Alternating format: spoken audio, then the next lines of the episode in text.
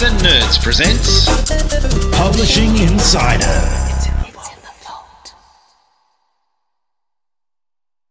Thank you for listening to the Words and Nerds podcast.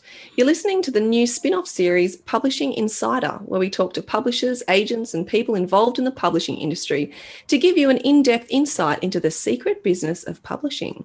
Today, we welcome an agent from Curtis Brown, Australia's oldest and largest literary agency, representing a diverse range of Australian and New Zealand authors.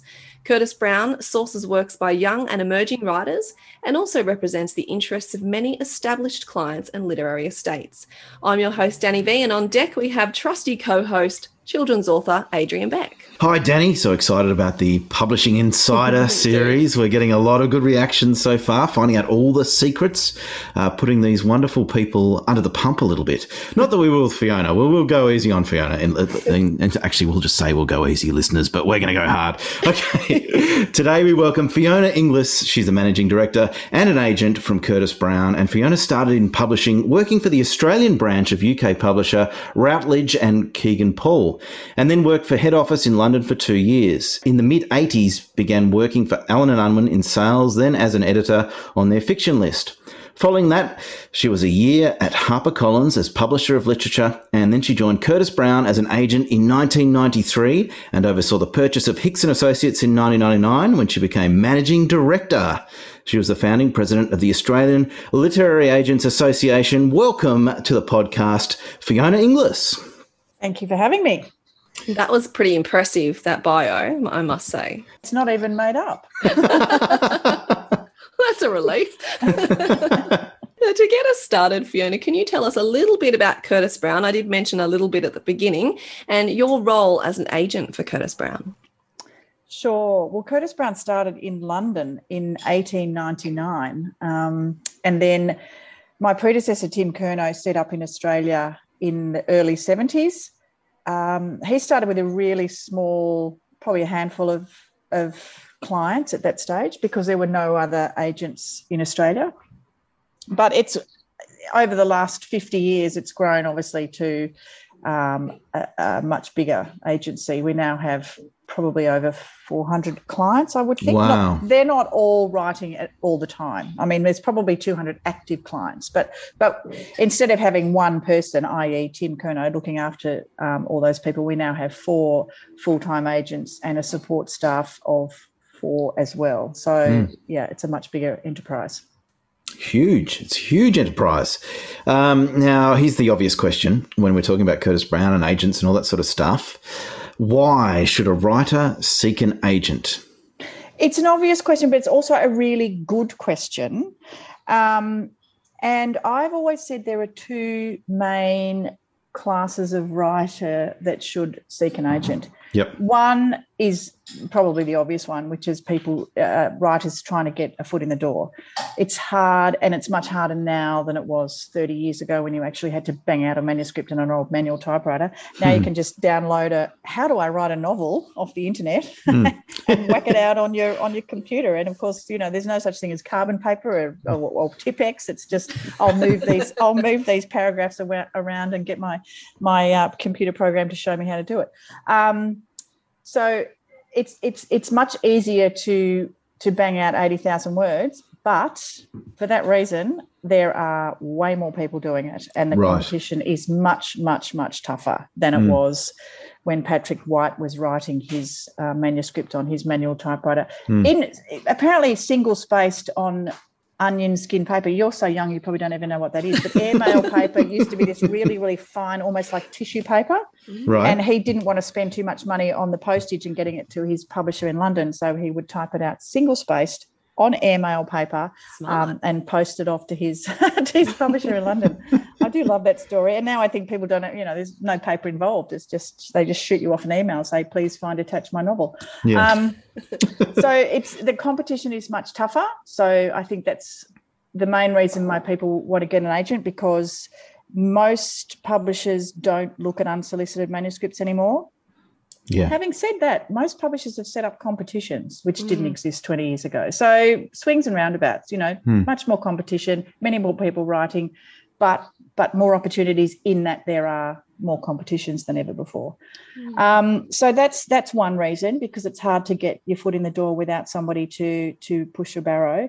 Mm-hmm. Um, the other end of the spectrum are people who are very established and people like Tom Keneally, who writes a novel. Well, in fact, more than a novel a year. He usually writes a novel a year plus has a work of nonfiction on the go at the same time, and he simply does not have time to mm. to do all the extra things that go with being a full-time writer. He doesn't have time to, you know, spend hours um, negotiating his contracts. Um, he wants to spend his time in his study writing books. Um, he wants all the other stuff that goes with that, that, that is necessary to be a professional writer to be dealt with by me tax, yeah. royalties, all that stuff, all the boring stuff.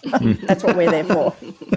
we're there for the boring stuff. That yeah. could be the new tagline. Oh, but, tagline. Yeah, but no, but with it, it's, it's that's at the other end. You know, we're there for the fun stuff as well. The fun yeah. stuff is right up up front. Yeah. Yeah. Okay. So I'm hearing that it's it's sort of emerging authors and perhaps those authors uh, on the other end of the scale that are uh, you know uh, needing the extra help with admin and things like that because they're writing these huge blockbuster novels. Is that right? Yeah, that's right. And the really successful writers have have deals in countries all over the world. I mean, mm.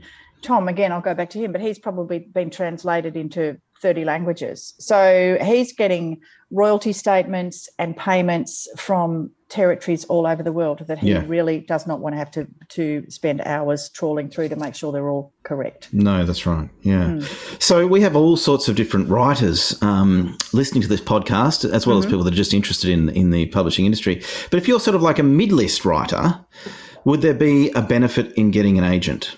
Yes. Um, I say yes with hesitation because yeah. there are lots of writers who have very happy, secure relationships with their publishers. Yes. They never see that there's going to be a problem. They're happy with, you know, the way they've been published. They're happy with their editorial support. They're happy with the publicity and marketing. They're happy with their covers and their titles and got a really, really good relationship with their publishers. Yeah. That's fantastic. That's absolutely fantastic. Um, However, if something goes off the rails, it's always good to have somebody in your corner fighting yeah. for you because a lot of writers feel difficult, um, uncomfortable talking to their publishers. If, for instance, they find a, a problem in the royalty statement, oh, I've, I've, I've trawled through my royalty statement, I've seen that you didn't pay the right royalty on the audio edition that came out three years ago, and I've worked out that you owe me twenty five thousand dollars. I mean, that's a tricky conversation. conversation. it is a tricky conversation, and it's much better for me to have that on behalf of the author mm. than the author to have to have it direct with their publisher because they want their publishing relationship to remain pristine yes. and harmonious. And mm. when it gets into that murky territory of money or um, you know, I hate my cover. I hate my cover. How can I mm. tell my publisher I hate my cover? I do mm. not want to hold that book up. I won't hold that book up and be proud of it because I'll always think how much I hate my cover. Mm. It's much easier for me to go in to bat for the author and say, look, can we come to some sort of agreement here that it's not going to be good for you to publish it that way and the author's not happy. Um, so let's let's go back to the drawing board and see if we can find something that that keeps everybody happy.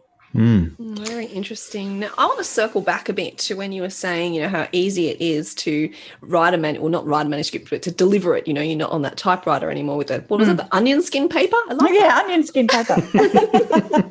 I love that. I need to find someone. I need to feel it. Mm, anyway, you'd, you'd be hard pressed to find it now. I think maybe some dusty old news agency in a small country yeah, town might have someone on a, on a back oh, shelf. you just wait. I'm going to search for it and I'll post it on social media. now, I do want to know how many submissions you're getting because, as you say, you know, you don't have to send it, you can just you know, email it to you. How many submissions does Curtis Brown get a year ballpark? Yeah, well, our we used to have our books open the whole time, so you could send in manuscripts at any time. But because we were getting so many, we had to make a decision to close our books for certain periods of the year, and that's mm. usually over Christmas because we do take holidays.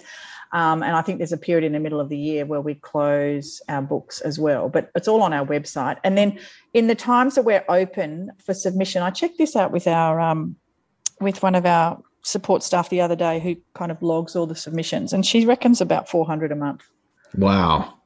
Yeah, That's that's that's that's not always full length manuscripts. I mean, we don't we don't ask people to write to send in a whole manuscript. We ask them to send in a synopsis and sample chapters. Right. Um, so you know, we because we can usually tell when we read a synopsis and a couple of sample chapters whether or not the the um, manuscript, the full manuscript, um, is worth us calling in. And if they haven't written the full manuscript, what happens then, Fiona? yeah, well, we do encourage people not to submit to us until they do have the full manuscript. But I, I do understand how I do understand how difficult that is. I mean, you know, if if I were on the other end of it of this whole process, I'm sure I would want to get some sort of feedback as to and to work out whether or not it's worth me Hmm. continuing if I've written three chapters. Fiction and nonfiction are, are very different. You know, um, if, if you're sending in three chapters of a of a novel and you've got a really good synopsis and the novel's not ready, you you, you sort of might risk missing the moment if uh, if Mm. if the agent says I've read the three chapters, I love the synopsis. Well, sometimes personally, I don't actually always read synopses because sometimes I think if it's really good, I don't I don't want to know what happens in the end. I want the novel to, you know, that I want to experience all the suspense that should come with it. Yeah. Um, but if if we write back and say, yeah, this sounds really great, we'd love to see it, and then the author says, well, actually, I'm only that's all I've written, and I probably won't finish the rest for another, you know, nine months. Yeah, Mm. oh, okay. Well, we may not remember it in nine months. yeah. Yeah. Um, non-fiction slightly different because you can you can usually tell by a synopsis and and a, and a, a really good outline of an of non-fiction whether that's going to work in the market because non-fiction hmm. is so much more about what the market wants rather than the writing. It's all very fascinating. How many do you read a year or a month? Uh, look, because You don't think about it. no, no. Look, to be honest, um, you may get you may get much more information from my colleagues who do read all the submissions that come in through the um, unsolicited pile. But I simply don't have time because I'm running the business, Yep. and I've also got a lot of clients that I've been, you know, looking after for 25 years. so I mm-hmm. don't really, I don't want them to have to suffer because I'm, I'm looking at new, new material all the time. But that said, when something comes across my desk that's either been recommended by an existing client or or you know if somebody i've been following is writing feature articles in magazines i've been reading and i really like them and then all of a sudden they contact me and i know their work from from some other forum Hmm. i can't resist. And i'm really mean and i don't i don't pass it on to my colleagues. I say sorry this is mine Sounds like you've earned that. yeah, absolutely. Could you, uh, of the like the four hundred or so that you get a month, is would you be able to take a guess at what percentage actually gain representation? Now, th- that may not mean that they they get published ultimately, but they they get represented by Curtis Brown. Oh, look, you probably don't want to hear this. It's not. It's not a happy. it's not a happy number. Single really digits. isn't. Um, probably between five and ten Yeah. Okay. A month? and- and Is of five those- or ten percent. Percent. Percent. percent? percent. Okay, right. And of those, probably five, five or ten percent go on to get published. Right. Okay. But it's not as bad. It's not. It's not as bad as the t- statistic. When people come to us and say, "Look, I've written this novel, but I've really got." I've already cast the, the, the, the Hollywood film and go, well, hang on a second, just take a step back because we haven't even got a publisher yet. Um, that's that's when my heart sinks because I think people are it's great to have ambition, but when they go so far ahead that they've already worked out who's going to play the lead role in the film, I have to really hose them down because you know the statistic of how many unsolicited manuscripts go on to get representation and then go on to get published is actually higher than the number of manuscripts that come in and then get published and then get optioned and Mm. as, as a feature film and actually get made. That's Yeah. probably less than Yeah. one percent. Well, that Mm. makes sense. Yeah. Mm. Look, I'm not surprised by those statistics. I mean, as, as small as they Mm. are, it, it's probably not surprising. What do you think, Adrian? Were you surprised? No, those no, I'm not. I'm not surprised. I'm not surprised at that. Um, to be honest, because you do hear a lot about um, the the difficulties uh, or the challenges um, of actually making it. Is it, it's it's pretty tough. It's a pretty tough industry. But um, Uh, we're going to hear a question about um, from an anonymous author later in this uh, episode, so uh, stay tuned for that, Fiona, um, because mm-hmm. we've got a lot of authors that have that have jumped on board and slid into our DMs and have asked us some questions. okay. um, that we, we're going to put you under the pump with that in a minute. But um, uh, another one from a an author's perspective is um, before you're attempting to find an agent what are your thoughts on authors going out and get, getting manuscript assessments? Are you all for it, or are you like, no, it has to be my feedback, not some other random dude? well, you mentioned in my biog that I was the founding um, president of the Agents Association. Now, we set that up, um, I don't know, 15 years ago, 10, 15 years ago. And the main one of the main reasons we set it up was because anybody could hang up a shingle and call themselves a literary agent. Hmm anybody can can um, start a you know get a, a, website and say I'm a manuscript assessor. Mm. Um, they don't necessarily need to have any qualifications. Yeah. Now we as agents, all the agents who are members of the Literary Agents Association have to apply uh, comply by a certain code of ethics, and one of those rules is that you're not allowed to take money for manuscript assessment. The right. only the only money we ever take from from our authors is commission, commission on sales we have made. Yep. So I look, I find it problematic. I know there's some really good reputable manuscript agencies, assessment agencies around, but I personally would find it really difficult to say to an author after I've taken their $400 or whatever it is, this is rubbish.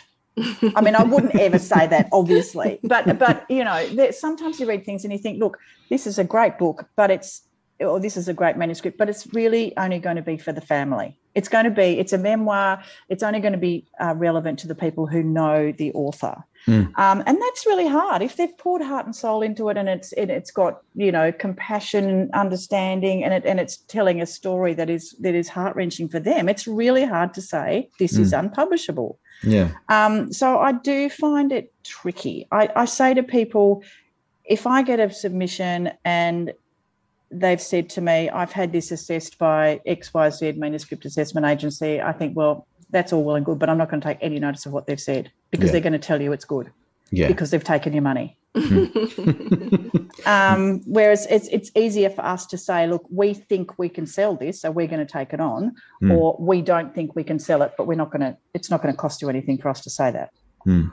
It's fascinating. Fascinating. It is. But I think as well as an aspiring author, you probably want to give it your best shot, you know, before and I can understand that, you know, before you send it to an agency like Curtis Brown, you want it to look as good as you can. And if you haven't had any feedback before, I guess that's where it could could be beneficial maybe if you're getting yeah, honest feedback yeah, though yeah that's the yeah, problem isn't it yeah, it's about getting honest is. feedback yes, that's not, right because if you show it to your sister who you love she's not going to tell you it's rubbish either your um, mum's going to go it's amazing your mum's going to go it's amazing i know i know look i do understand the dilemma i really do understand the dilemma but, hmm. but that's i'm just giving you my personal opinion if somebody sure. says um, i've had it assessed i think well Great. I'll, I'll give it my own assessment. so I guess the manuscript assessment, what you're saying is for the author and that's it. And that it's sort of at their own risk and for their own feedback and they can take that feedback on however you like but it has nothing to do with gaining representation. Yeah yeah that's that's what i would think. But but, but there may be plenty of other agents who disagree with me on that score. Now the million dollar question fiona. Mm. million dollar question mm. is there's a slush pile. We know there's 400 a month around yep. about. They're not sitting on the desk anymore. You have to open them up on the laptop yep. read on probably read on the screen or print out however many hundreds of pieces of paper. Yep. How does a writer stand out from the slush? Oh, that is the million dollar question. that is the million dollar question. But I have a very simple answer to that.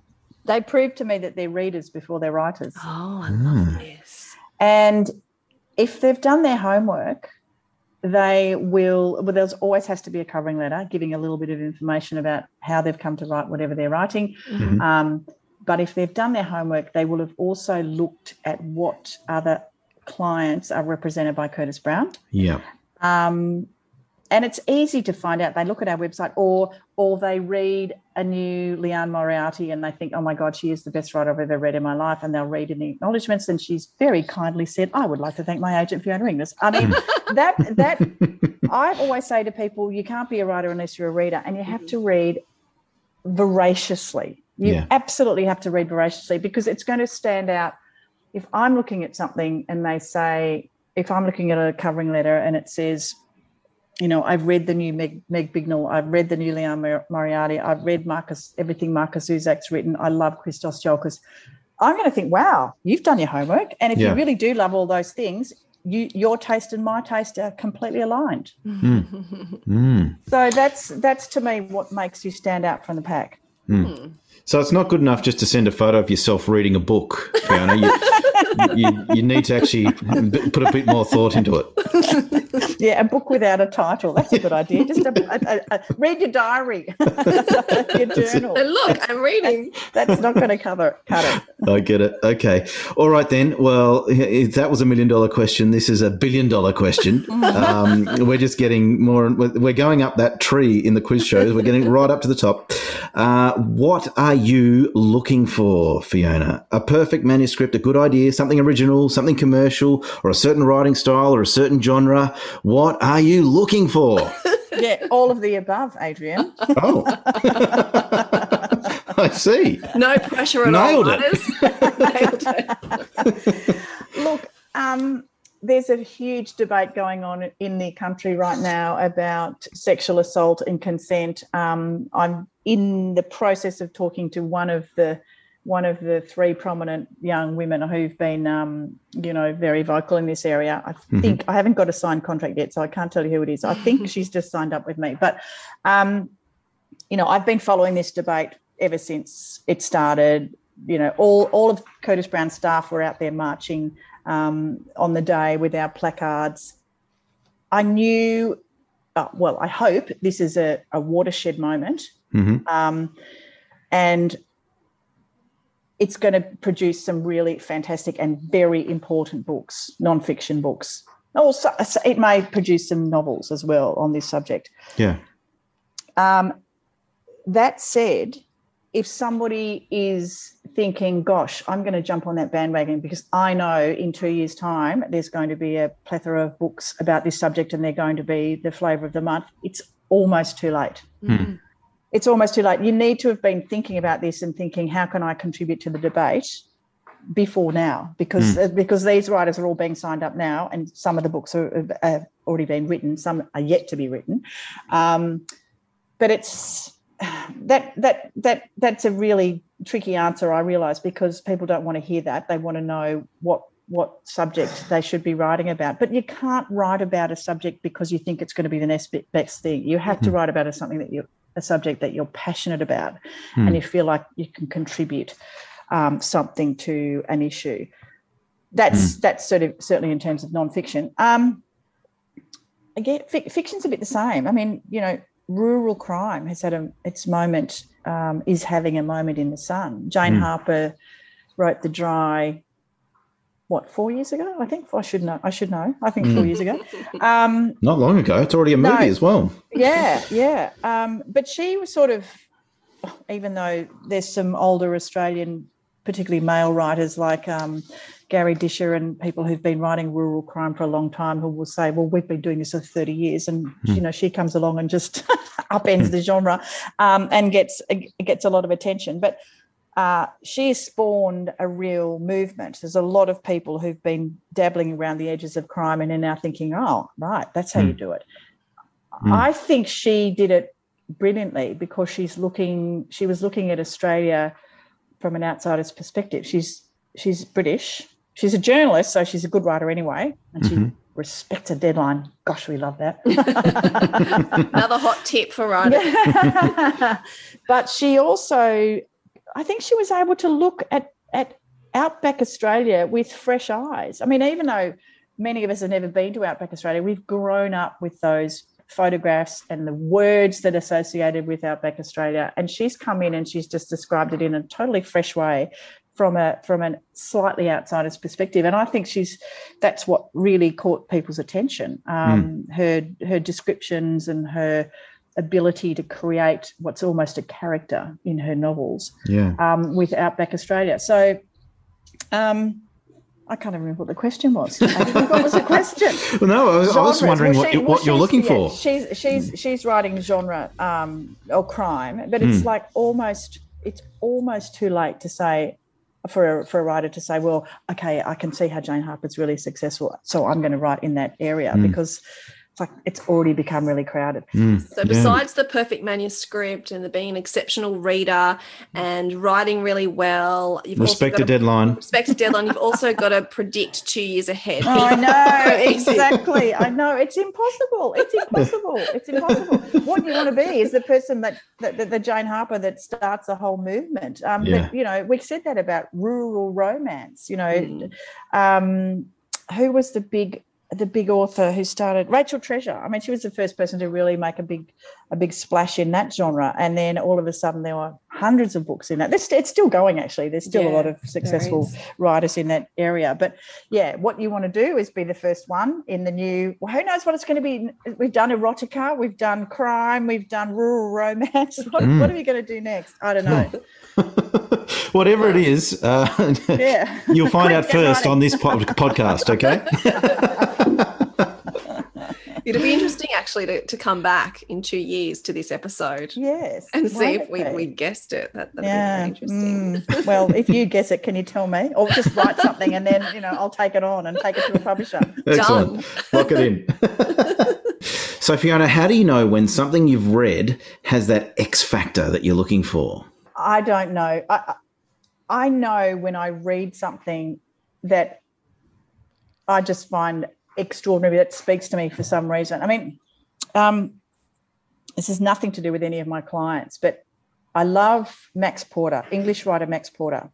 And I followed, do you know Max Porter's work? Yep. He wrote a book called Lanny a couple of years ago, which I thought was absolutely wonderful. He's very literary, but he, I follow him on Twitter and he, um, I'm going to see if I can find this on my phone actually. He tweeted something about a writer I had never heard of um, called Kevin Barry, who was actually shortlisted for the um, Booker Prize with a novel called Last Boat to Tangier many years ago. Well, probably five years ago. Oh, I'm never going to be able to find it. Um, but he, so I, I looked, I, I follow him on Twitter, and he just tweeted a description of a novel, a collection of short stories by Kevin Barry. Mm. And I read it and I just thought, oh my God. It was the it was a here it is. I found it. I found it. Okay. This is Good this work. is how he described his collection of short stories by an author I had never read and never heard of. Bliss, lusty, warm, horny, wise, funny as fuck, romantic, prose like unholy golden grail liquor, luscious, sad, sligo, ecstatic, pure, swaggering pagan genius. Wow. I mean, how could you not want to read a yeah. book that was described that way? Wow. Yeah. So I want to live a life exactly like that. Yeah. Well, it's just, and I, and it's, it's, I can't describe, I can't explain why that spoke to me so loudly, except that I, I, I know the person who wrote it and I I have great respect for him.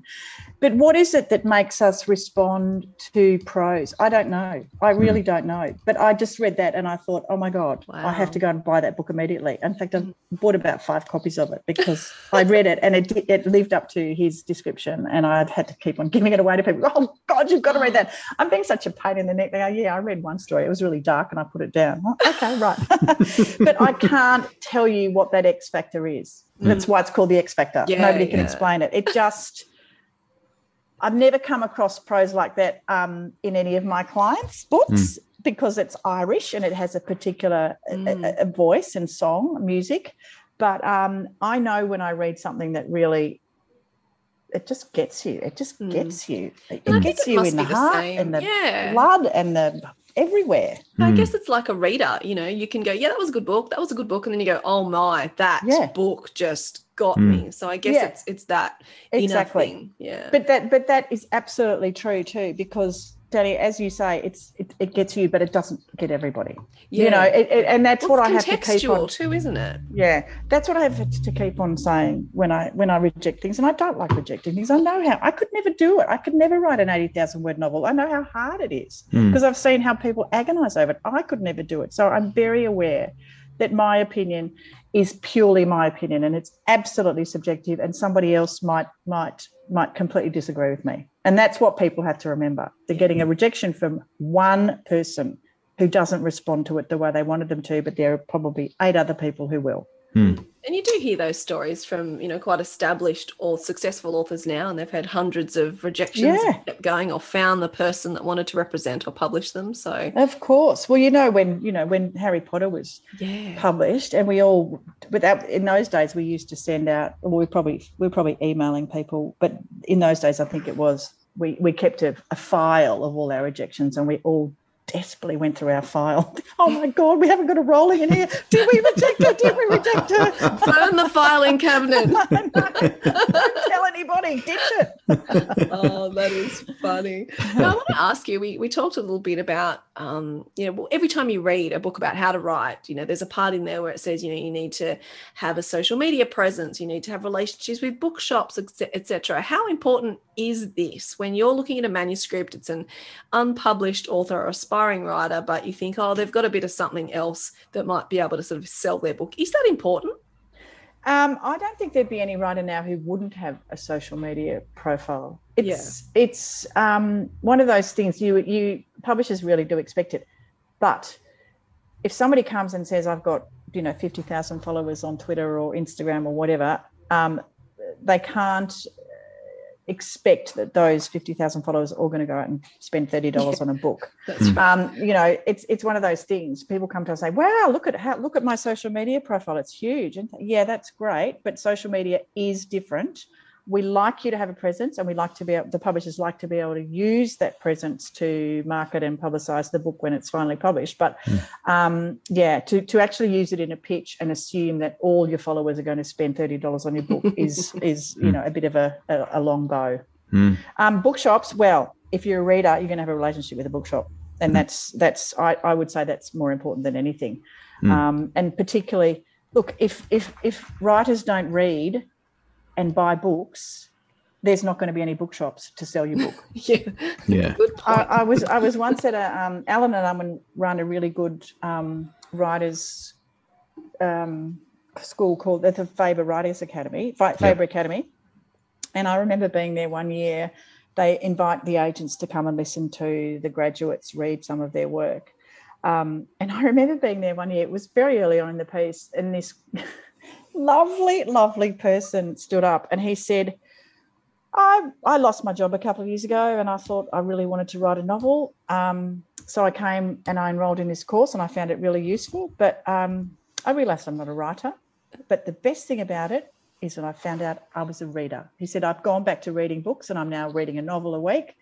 And and I thought, oh, that is fantastic. What a great thing. He's the man who's going to support the bookshop that's going to be selling the books that all these other graduates are, are going to be trying to get published. So I wanted to hug him, say that's the best story I've ever heard.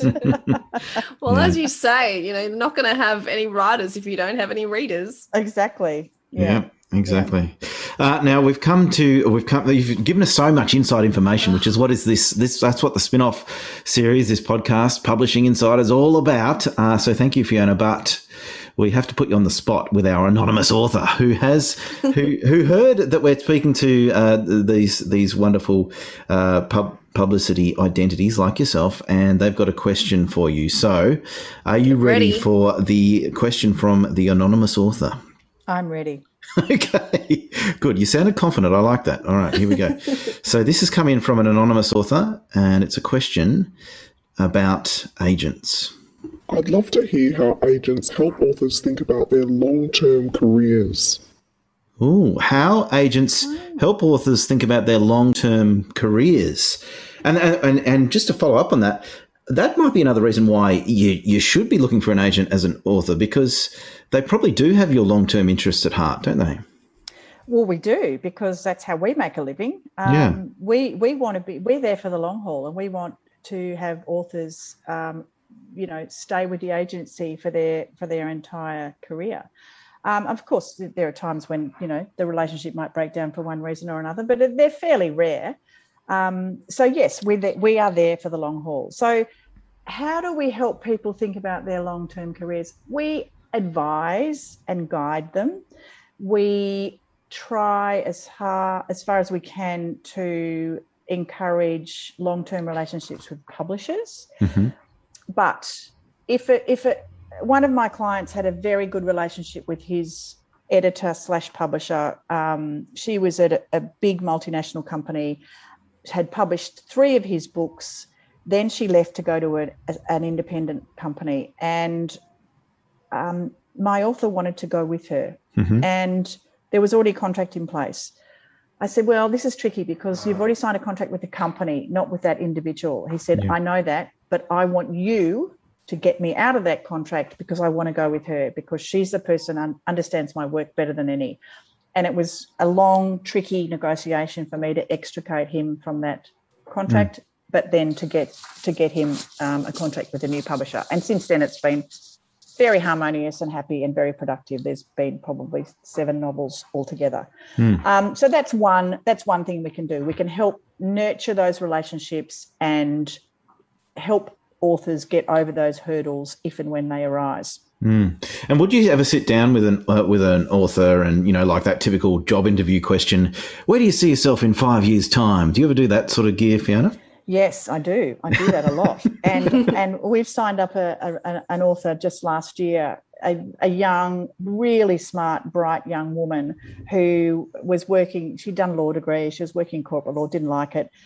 COVID came along. She moved back home, and she thought, "Oh, look, I've secretly been trying to write a novel. If I can't do it now, when I'm living at home and have no expenses, I'll never do it. And she did it, and it was mm. absolutely amazing. Mm. Um, and we sold it, and it will be published in October this year.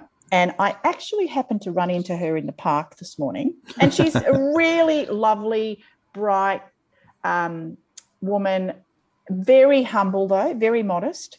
And we had a chat in the park, and she's now the, the novel that she wrote, which for which we signed her up is, um, you know, well and truly finished editing now. The cover's been done and everything. So she's sort of in this hiatus. And I mm. actually said to her, So, how's the new one coming along? and a lot of authors just go, What? Are you kidding me? she went, Actually, I'm 50,000 words in. I said, That is fantastic. I am so happy to hear it. She's given up law. She wants to be a full time novelist. Not wow. that she would ever have admitted that to me because she would have thought that had, that sounded, you know, egotistical. But she will. She will make it as a writer because she's dedicated, very talented, and um, and understands what it takes, and that is to sit down. You know, what do they say? Sit down, put, and open a vein. Right. Lead all over the time. Yeah, Was that Hemingway? Exactly. exactly. I don't know. I think it's been attributed to a lot of writers, but I think so. They just say Hemingway says right. everything. Yeah, yeah, exactly. oh, that is a fantastic story to end uh, this wonderful interview. Thank you, Fiona, for sharing all your insight into the world of, of agents and um, and hopefully the listeners have picked up a lot of hot tips. Well, thank you for having me. It's been good fun, and it's it's uh, it's often you know quite quite um, therapeutic to go back and remember why I do what I do. And mm. the reason I do what I do is because I love it. So I've really enjoyed talking to you, Danny and Adrian, and all the best to you. Thank you so much. It has been an incredible insight, and I'm a huge fangirl of Curtis Brown. I've spoken to a lot of their authors, so it's such a privilege to speak to you tonight, Fiona. Oh, thanks for having me. Thanks, Fiona.